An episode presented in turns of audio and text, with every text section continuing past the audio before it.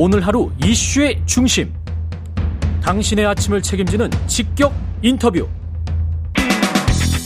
여러분은 지금 KBS 일라디오 최경영의 최강 시사와 함께하고 계십니다. 네, 오늘부터 국민의힘 전당대회 후보자 등록이 시작됩니다. 최고위원 후보자들의 공식 출마도 이어지고 있고요. 어제 출사표를 던진 국민의힘 이만희 의원 전화 연결돼 있습니다. 안녕하세요, 의원님. 예, 안녕하십니까. 예. 의원입니다. 예, 최고위원 출마 선언을 하시면서 대통령실과 정부, 국민의힘을 잇는 튼튼한 다리가 되겠다. 튼튼한 다리 어떻게 역할하실지요? 어, 제가 생각하는 것은 우리 이 정부와 또 당은 뭐 국민의 운명이라든지 삶을 책임지는 어떤 그런 국정 공동체라고 생각을 합니다. 예. 어, 저 같은 경우에는 사실은 지난 대선 과정에서 어, 수행 단장으로서 윤석열 후보를 누구보다 가까이서 음. 지켜보고 많은 대화를 나눌 수 있었다는 점에서 그분의 어떤 대통령님의 국정 철학이라든지 이런 거에 대한 이해도가 높다고 생각을 하고요. 예. 또 한 가지는 국회에서 지금 제가 재선 의원입니다. 여러 가지 농해 수위라든지 또 행안위에서 간사 역할을 하면서 또 국회의 어떤 정부 시스템에 대한 어떤 이런 내용에 대한 이해도 높다고 생각을 하고 비교적 어 정부와 더 당 내에서 많은 의견들을 좀 거침없이 소통할 수 있는 역할을 할 수 있다고 생각을 해서 예. 제가 이번에 출마를 하면서 당정 대교라는 역할을 하겠다는 그런 말씀을 드렸던 겁니다. 예. 당정 가교, 당정 대교 큰 예. 다리가 되겠다. 근데 이제 최고위원이 당 대표와 러닝메이트 역할을 하기도 하는데 혹시 뭐 김기현, 안철수 이렇게 대표적으로 여론조사에서는 나오는 분들이 있는데 두 분의 성향이 한쪽은 이제 대통령과 일체화된 대표 라고 제가 단언할 수 있을지는 모르겠습니다만은 그다음에 한쪽은 중도 확장성을 외치는 대표 이렇게 지금 언론에서는 표현을 하거든요. 예, 그렇습니다. 예, 최고위원 출마자로서 어떻게 생각하세요? 본인은 어느 쪽에 가깝습니까?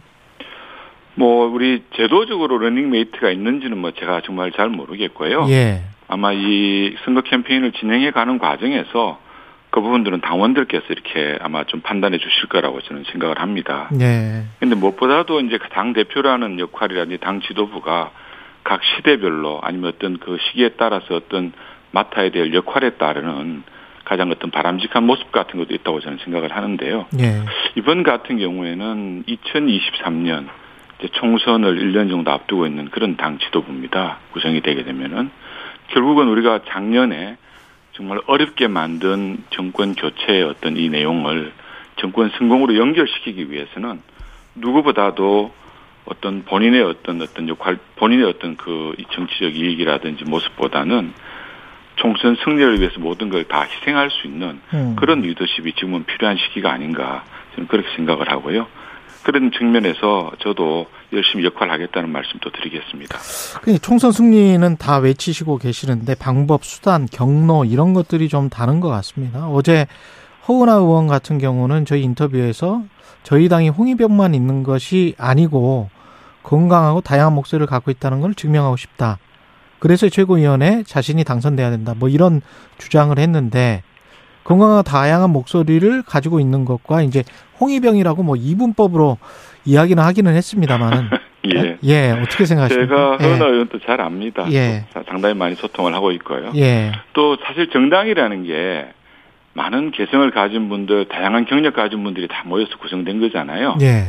어떻게 큰 틀에서는 어떻게 같은 생각들을 가질 수 있지만은 음. 모두가 모든 사안에 대해서 동일한 목소리와 의견을 낼 수 없는 것은 당연하다고 생각을 합니다. 예. 그래서 균형 잡힌 다양성이라는 것은 어떻게 보면은 정당의 역동성을 좀 더 강화시킬 수 있다는 점에서 좋은 점이라고 생각을 하는데 예.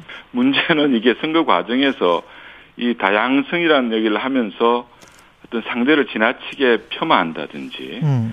지나치게 도를 넘는 당에 대한 어떤 비판의 발언 이런 것들은 우리가 좀 자중자애할 필요가 있다는 그런 생각입니다. 우리 내부적인 어떤 분열과 갈등이 얼마나 많은 국민들에게 사실 실망도 드리고 특히 우리 당을 사랑하는 분들한테 걱정을 끼치는 분, 걱정을 끼치는지는 우리가 경험으로도 잘 알고 있다고 저는 생각을 하거든요. 예. 많은 국민들께서 아 정말 어떻게 보면은 본인이 가진 비전이나 장점을 어필하면서 국민 당원들한테 호소하는 것이 저는 더 낫다고 생각을 합니다. 최고위원을 4명 뽑는가요? 네, 네 명, 어, 청년 최고까지 다섯 명. 다섯 명. 그러면 청년 최고위원까지 뭐 청년 최고위원 빼고요. 1위부터 4위까지 예. 만약에 이제 대통령과 일체화된 듯한 언론이 보기에 그런 이제 후보가 당선이 된다면 이게 좀 리스크가 있지 않을까요? 총선 때? 저는 가정적으로 말씀하시는 부분들은 옳지 않다고 생각을 하고요. 예. 어떻게 보면 당원들께서 예. 우리 80만이 넘지 않습니까? 100만 당원이라고 얘기하는데 예. 우리 당원들께서 정권 교체까지 이뤄내신 분들입니다. 그 어려운 네. 상황에서 예. 현명한 판단해 주시라고 저는 생각을 합니다. 그 김기현 안철수 의원이 지금 양강 체제에서 좀 긴장감이 높아지고 있는 것 같습니다. 어떻게 보십니까, 대표? 뭐 당- 선거하면서 예. 충분히 이- 있을 수 있는 일이라고 생각은 하는데요. 예. 뭐 안철수 의원님이든 또 아니면 또 우리 김기현 대표 대표님이든 예. 모두 다 우리 국민의힘에 정말 소중하신 자산들이고 당원들이십니다. 음. 이 과정 속에서 사실은 뭐 이런 것이 이 긴장감이 높아지는 것이 뭐 어떤 흥행모의에 도움은 또될 수는 있겠지만은 음.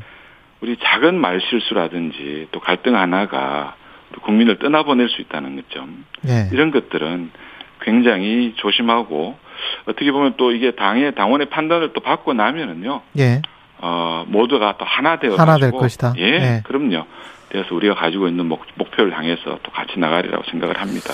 그 안철수 의원 같은 경우는 김장연대는 공천연대다, 공포 정치를 하고 있다, 윤심팔이다, 뭐 이런 이제 비판을 김기현 의원한테 하고 있는데 이거는 어떻게 생각하십니까? 옳은 음, 지적입니까? 아니면은 어, 뭐 말씀들은 다 하실 수 있다고 생각은 하는데요. 예, 그 생각하시는 만큼 음, 이게 뭐 공천과 밀접하게 관계되어 있는 그런 직은 아닙니다. 원래. 자신의 비전과 역할을 가지고 음, 당원들에게 내가 당 대표가 되면 당원 어떤 식으로 끌고 가겠다. 또 어떤 걸로 얘기를 하겠다. 이런 말씀을 드리는 거고 어떻게 하면은 우리가 지금은 야당이 아니라 여당이지 않습니까? 예, 국정을 책임지고 있는 여당으로서 당정대가 정말 같이 소통하면서 또 어떤 우리 국민의 삶을 위해서 일할 수 있는 그런 기회를 이렇게 만들어내겠다는 그런 얘기를 한다고 저는 생각을 합니다. 천하람 전남 순천갑 당협위원장이 당대표 출마 선언을 했고 이준석 전 대표가 뒤에 있다는 언론 보도들이 많은데요. 이준석 전 대표의 영향력, 파괴력이 아직 있을까요? 어느 어떻게 생각하세요? 아, 저는 일정 부분 음. 우리 80만 거의 100만에 가까운 당원들 중에서는 뭐 일색 우리 그 저기 뭐죠? 우리 과거 정통 보수만의 어떤 그런 일색으로 만들어진 건 아니라고 생각을 하고요. 예. 그 당원들 속에서는 많은 부분들이 또 우리 젊은 세대들이 또 들어와 있습니다, 함께. 음. 그래서 그분들의 판단도 어, 생각을 해본다면은 뭐 많은 부분에서는 또 영향, 일정 부분 영향이 있다고 저는 생각을 하고요. 예. 어, 정말 정황이 있다고 저는 생각을 합니다. 예. 음. 알겠습니다. 그리고 김건희 여사 주가 조작 진상 TF를 야당이 공식으로 출범을 시켰는데 예. 여기에 관한 입장은 어떻습니까? 좀 민주당이 좀 많이들 이제 좀 조급해지는 것 같아요. 제가 음. 봤을 때는. 조급해지는 것 같다. 예. 이제 왜 그러냐면은 저 이재명 대표가 가지고 계시는 그동안 여러 가지 그 혐의 사실들이 굉장히 좀 구체적으로 이제 구체화되고 그 실체가 좀 드러나는 과정이라고 저는 생각을 하는데요. 예. 특히 김성태 상방울 관련해 가지고는 제가 지난 시, 작년 10월이었죠 국감에서도 굉장히 좀 구체적으로 어, 지적을 했었습니다. 이 음. 대북 송금 문제나 이런 부분들에 대해서. 예. 근데 이런 부분들의 그동안의 이재명 대표의 발언이라든지 사실관계가 발언과 사실관계 굉장히 다르지 않습니까? 이재명 대표는 심지어 내가 상방울하고 관계 있는 건 하나 400원밖에 없다고 이렇게까지 말씀하셨는데 지금 나오는 상황을 보면은 그게 아니거든요.